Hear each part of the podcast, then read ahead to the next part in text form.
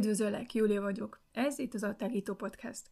Kuriózumokkal a tudomány világából. Elképesztő, abszurd és humoros érdekességekkel. Tölts velem néhány percet a szunnyadó magok bunkerével.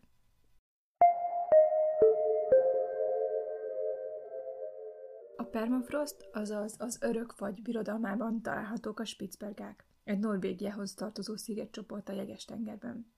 A norvégek a szigetcsoportot Svalbardnak, azaz hűvös partnak nevezik. Svalbard egy sarkvidéki szigetekből álló szigetcsoport, kilenc fő sziget van. Svalbard olyan messze északon fekszik, hogy a nap április 19 és augusztus 23-a között egyszer sem nyugszik le. Remek alkalom a látogatása, ha napimádó vagy, de ne felejtsd el a napszemüvegedet. A nyári éjféli nap ellentéte a téli sarki éjszaka, ami november elején kezdődik és februárban ér véget. Ebben az időszakban a Spitzbergákon nem lehet látni a napfényt, ám kiváló hely az Aurora Borealis megfigyelésére.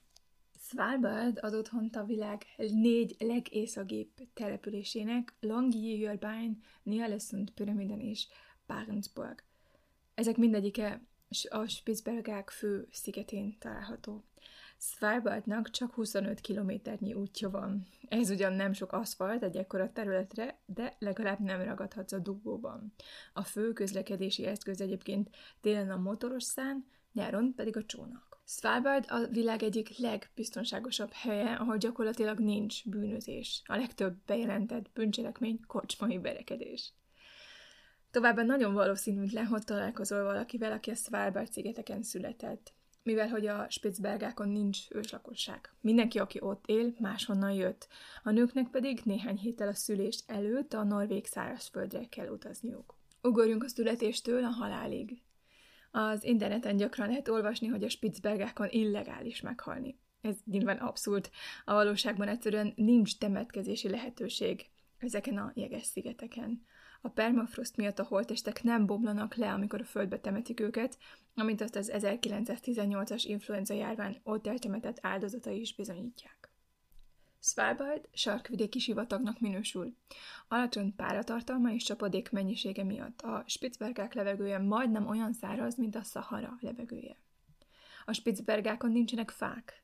A rövid nyarak és hosszú, hideg, sötét telek miatt nem nőnek fák. Az ott termő növények ritkán érik el a 10 centinél nagyobb magasságot, és nagyon-nagyon lassan nőnek.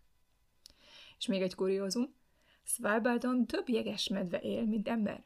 A Spitzbergákon alig 2700 ember él, a jeges medve populáció becslések szerint legalább 3000 egyedet számlál. A jeges medve megölése bűncselekménynek minősül. A jeges medvék veszélyeztetettek és törvény által védettek, még a megzavarásuk is illegális. És egy utolsó kuriózum, egyetlen macskát sem látni a Spitzbergákon, mert hogy itt tilos macskát tartani. A törvényt azért hozták, hogy megvédjék az érzékeny madárfajokat a szigeteken. Egy plegyka azonban magacsul tartja magát arról, hogy valaki mégiscsak becsempészett egy macskát, miután, nos, rókaként regisztrálta. Itt, a világnak ebben a jéghideg és eldugott részén található az emberiség egyik legfontosabb épülete, végső adóásza, ha szabad így fogalmaznom, a szurnyadó magok bunkere, a világ vége safe, a Global Seed World. Alig egy kilométerre Longyearbyen mellett található a magbank. Kívülről csupán egy modern, betonból készült bejárat látható, amely mintha a hóval fedett hegyből nő ki. A sarki fagy és a permafrost természetes pasként védik a bunkert kívülről. Tartalmát belülről hűtőberendezésekkel tartják stabilan alacsony páratartalomnál mínusz 18 fokon. Ezért akár ezer évig is életképesek maradhatnak a vetőmag minták. A sziget mentes a tektonikus mozgásoktól. A lehetséges időjárási változásokat elemezve pedig megállapították, hogy a magbank 200 év múlva is még a legpesszimistább forgatókönyv szerint is a tenger szintje fölött lesz. A bejárattól hatalmas betoncsövek 120 méternyire vezetnek a hegy gyomrába. A magokat tároló három kamrát méteres vastagságú betonfalak és nyomásálló ajtók védik. A bunkert évente csak néhányszor nyitják ki, ekkor érkeznek az új magvak tárolásra. A magbank a világ élelmiszer növényeinek magvait tárolja, hogy megőrizze őket esetleges globális katasztrófák, például atomháború, földrengés vagy világméretű járványok esetén. A világvége bunkerpolcain nincs háború, nincs hovatartozás. Mindegy, melyik országból származnak is a magok. Közvetlenül az Észak-Koreából származó tárolók mellett ott vannak az Egyesült Államok és Dél-Korea tárolói is. A létesítmény humanitárius célt szolgál, és része a növényi genetikai sokféleség megőrzését szolgáló nemzetközi rendszernek, amelyet az ENSZ élelmezési és mezőgazdasági szervezete irányít. A világon ugyan 1300 további magbank működik, jelentős részük azonban kockázatos országokban. A tervek szerint a Longyearbyenban található magbunker, amelyet nem hivatalosan egyébként Doomsday Vaultnak, azaz végítélet napja bunkereként emlegetnek, Szóval ennek a készletét csak végső esetben használnák fel, ha a többi valamilyen okból megsemmisülne. Bár a vetőmag tárolónak globális katasztrófa esetén is jelentős szerepe lenne, fontos megemlíteni, hogy az egyes gyűjtemények számára tartalékot biztosít abban az esetben, ha az eredeti minták és a hagyományos génbankokban levő másodpéldányaik természeti katasztrófák, vagy emberi konfliktusok, vagy változó politikák, rossz gazdálkodás, vagy egyéb körülmények miatt elvesznének. A növényi sokféleség az élelmiszertermelésünk alapja. Ez teszi lehetővé, hogy élelmiszernövényeink alkalmazkodni tudjanak a várható éghajlati és népesedési változásokhoz. Az ENSZ előrejelzése szerint a világ népessége a 2020-as 7,8 milliárd főről 2050-re 9,7 milliárdra fog nőni. A, változás, a változó időjárási viszonyok változást okoznak a vegetációs időszakokban és a környezetben, ami hatással van a mai mezőgazdasági termények fejlődésére, vagy akár túlélésére. Ezek a magok tartalmazzák azt a nyersanyagot, amire a tudósoknak és növény nemesítőknek szükségük lett ahhoz, hogy javítsák a növények terméshozamát és vagy a betegségekkel szembeni ellenálló képességet. A Svalbard globális magtár a genetikailag nem módosított növények, őshonos vetőmagok, háziasított növények és vadon élő rokonaik biztonsági letéteményeseként működik. A vetőmag mintákat mintánként úgy 500 darabot csomagokban, tubusokban és ampullákban őrzik. Ezeket ezüst fóliákba burkolt konténerekbe csomagolják és tárolják a három kamra valamelyikében. A kamránk összesen 4,5 millió vetőmag minta befogadására alkalmasak, ez kétszer annyi, mint ami ismereteink szerint létezik. Napjainkban több mint egy millió minta szunnyad a polcokon, babból, rizsből, búzából, kukoricából, lencséből, burgonyából, cirokból és tehénborsóból, de találhatók itt mangó és kókuszdió minták is. Carrie Fowler, a globális vetőmagtároló megálmodója, mondta, minden, amit mi Svalbardon teszünk, és minden, amit más génbankok tesznek a világon, Nikolaj Vavilóra vezethető vissza. Ma már fel se tudjuk mérni, hogy mennyi mindent köszönhetünk neki. A biológiai sokféleség megmentése száz évvel ezelőtt belekezdődött Szentpéterváron. De kiről beszélt Fowler? Ki volt ez az orosz tudós? És mi volt az a dolog, amit véghez vitt, és ami miatt Fowler és a biológusok tömegei vallják büszkén, mi mindannyian Vavilov tanítványai vagyunk.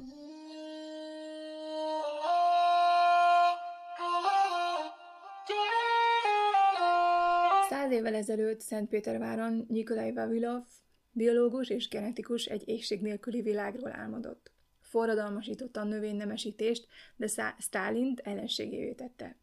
Intézete a világ legrégebbi génbankja még ma is dacol az esélyekkel, a globális felmelegedéssel, a politikai helyzettel. Nikolaj Ivanovics Vavilov 1887. november 25-én született Moszkvában egy jómódú textilgyáros fiaként. Iskolai elvégzése után apja jövedelmének köszönhetően számos utazásra vállalkozhatott az egész világon. 1916-ban Nikolaj Vavilov elindult első expedíciójára. 20 éven keresztül járta a világot. 180 kutató útja 64 országba és 5 kontinensre vezetett.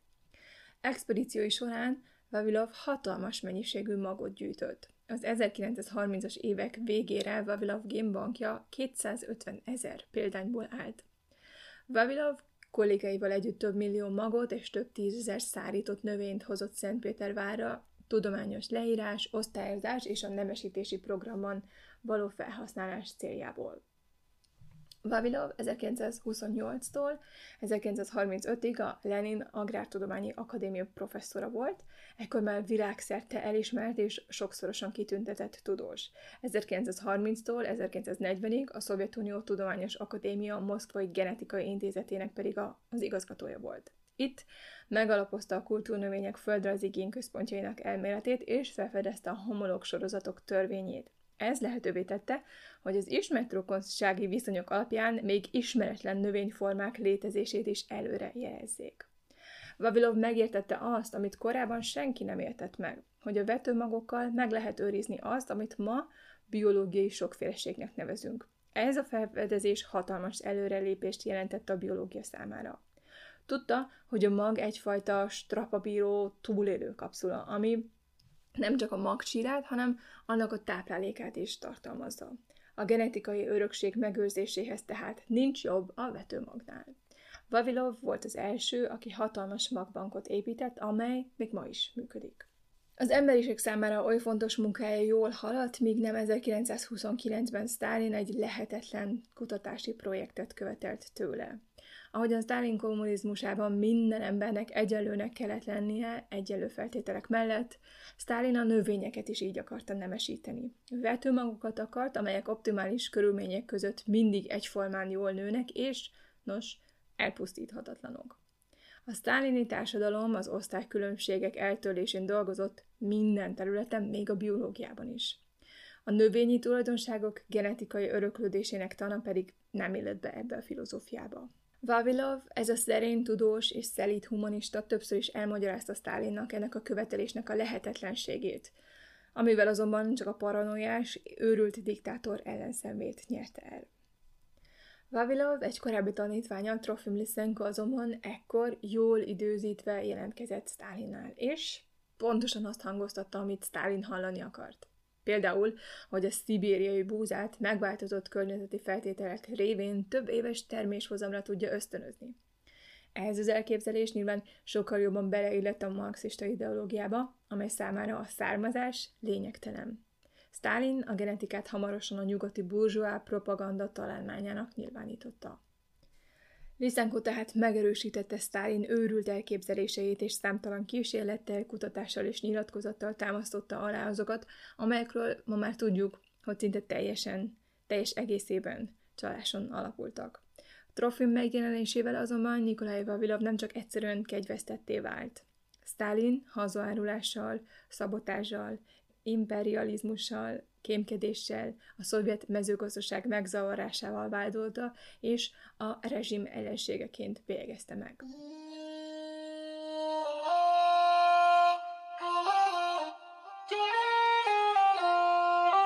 Vavilov egy pusztuló, nehézségekkel teli világot látott.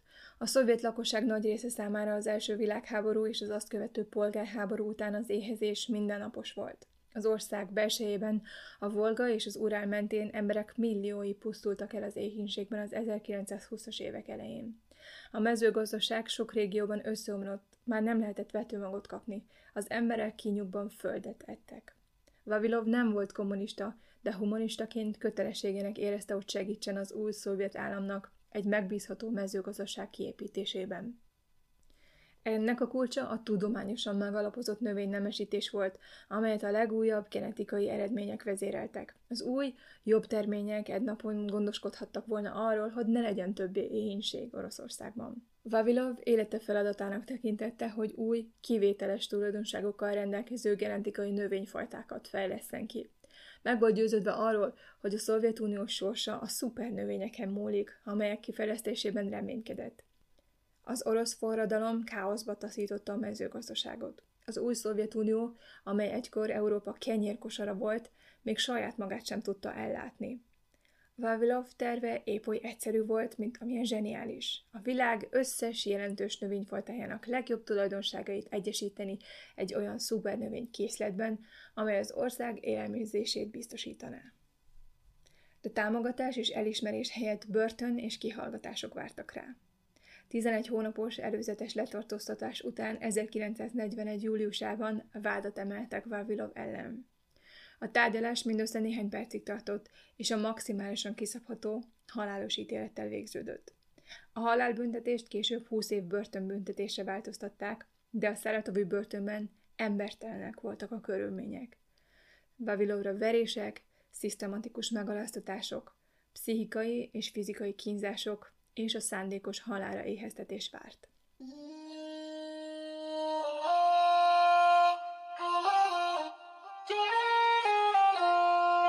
A 400 kihallgatás ellenére, amely összesen körülbelül 1700 órán keresztül tartott, brutális kihallgatási módszerekkel, Vavilov sohasem volt hajlandó beismerni Stalin vágyait és rábólintani Lysenko őrültségeire. Nikolaj Vavilov, a kedves, finomlelkű humanista, aki egy égség nélküli világról álmodott, lassan, gyötrelmesen halt éhen a Szaratovi börtönben 1943. január 26-án. Testét jeltelen tömegsírba vetették.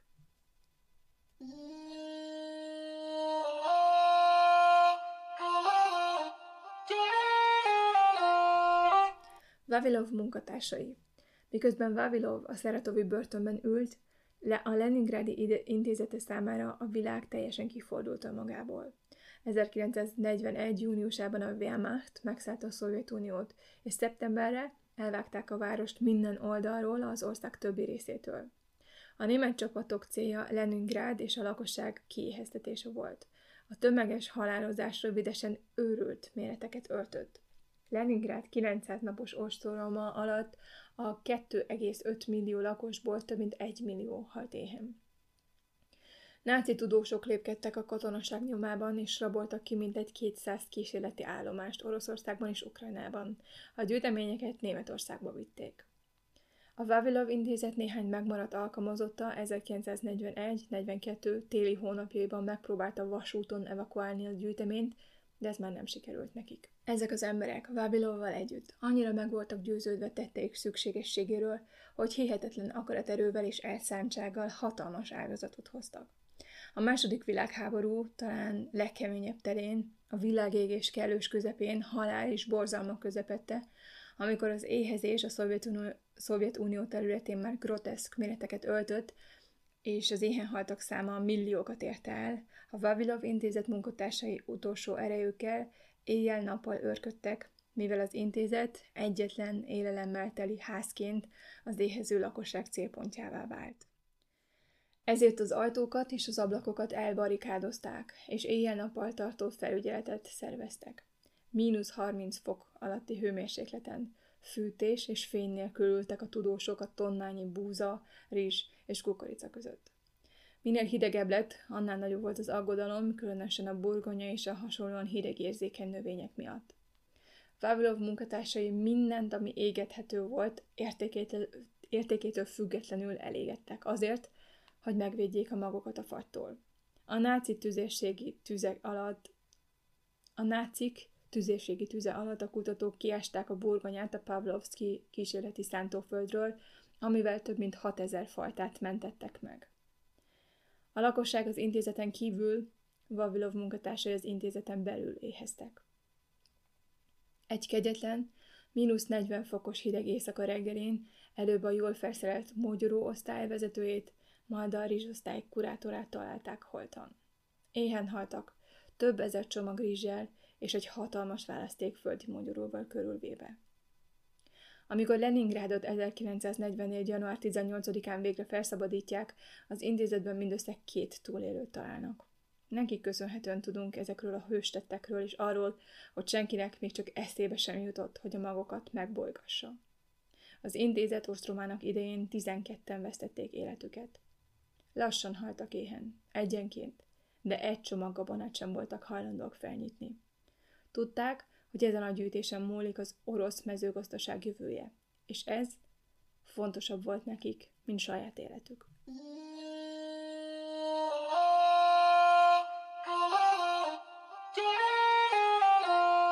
Ha néha el is vesztem az emberiségből vetett hitemet, az ilyen emberek, mint Vavilov és munkatársai visszaadják azt. Talán naiv vagyok, de szeretném azt hinni, hogy létezik az önzetlen jó, hogy néha, néhányan túl tudunk lépni saját magunkon, és a felsőbb jót választjuk.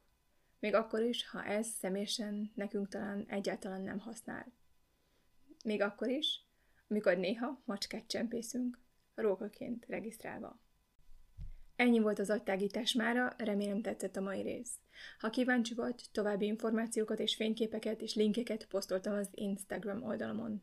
Hamarosan újra jelentkezem, addig is maradj szkeptikus, maradj kíváncsi.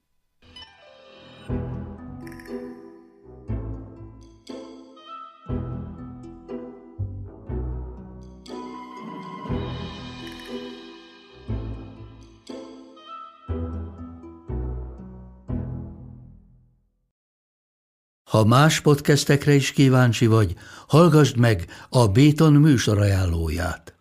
El tudod képzelni, hogy a podcastet, amit éppen most hallgattál, fél év múlva már a mesterséges intelligencia generálja? Mi sem. De ha érdekel, eljötte már a gépek lázadása. Hallgass bele az Embertelen podcastbe. Orsós Lajos vagyok, a műsor házigazdája. Egyelőre még élőben. Egyelőre. Fedezzük fel együtt, hogyan ismerkedik, randizik, mesél és vitatkozik Betty és Péter, két teljesen mesterséges intelligencia. Lajos, a podcast címét mond még egyszer, Léci. Oké. Okay. Embertelen podcast.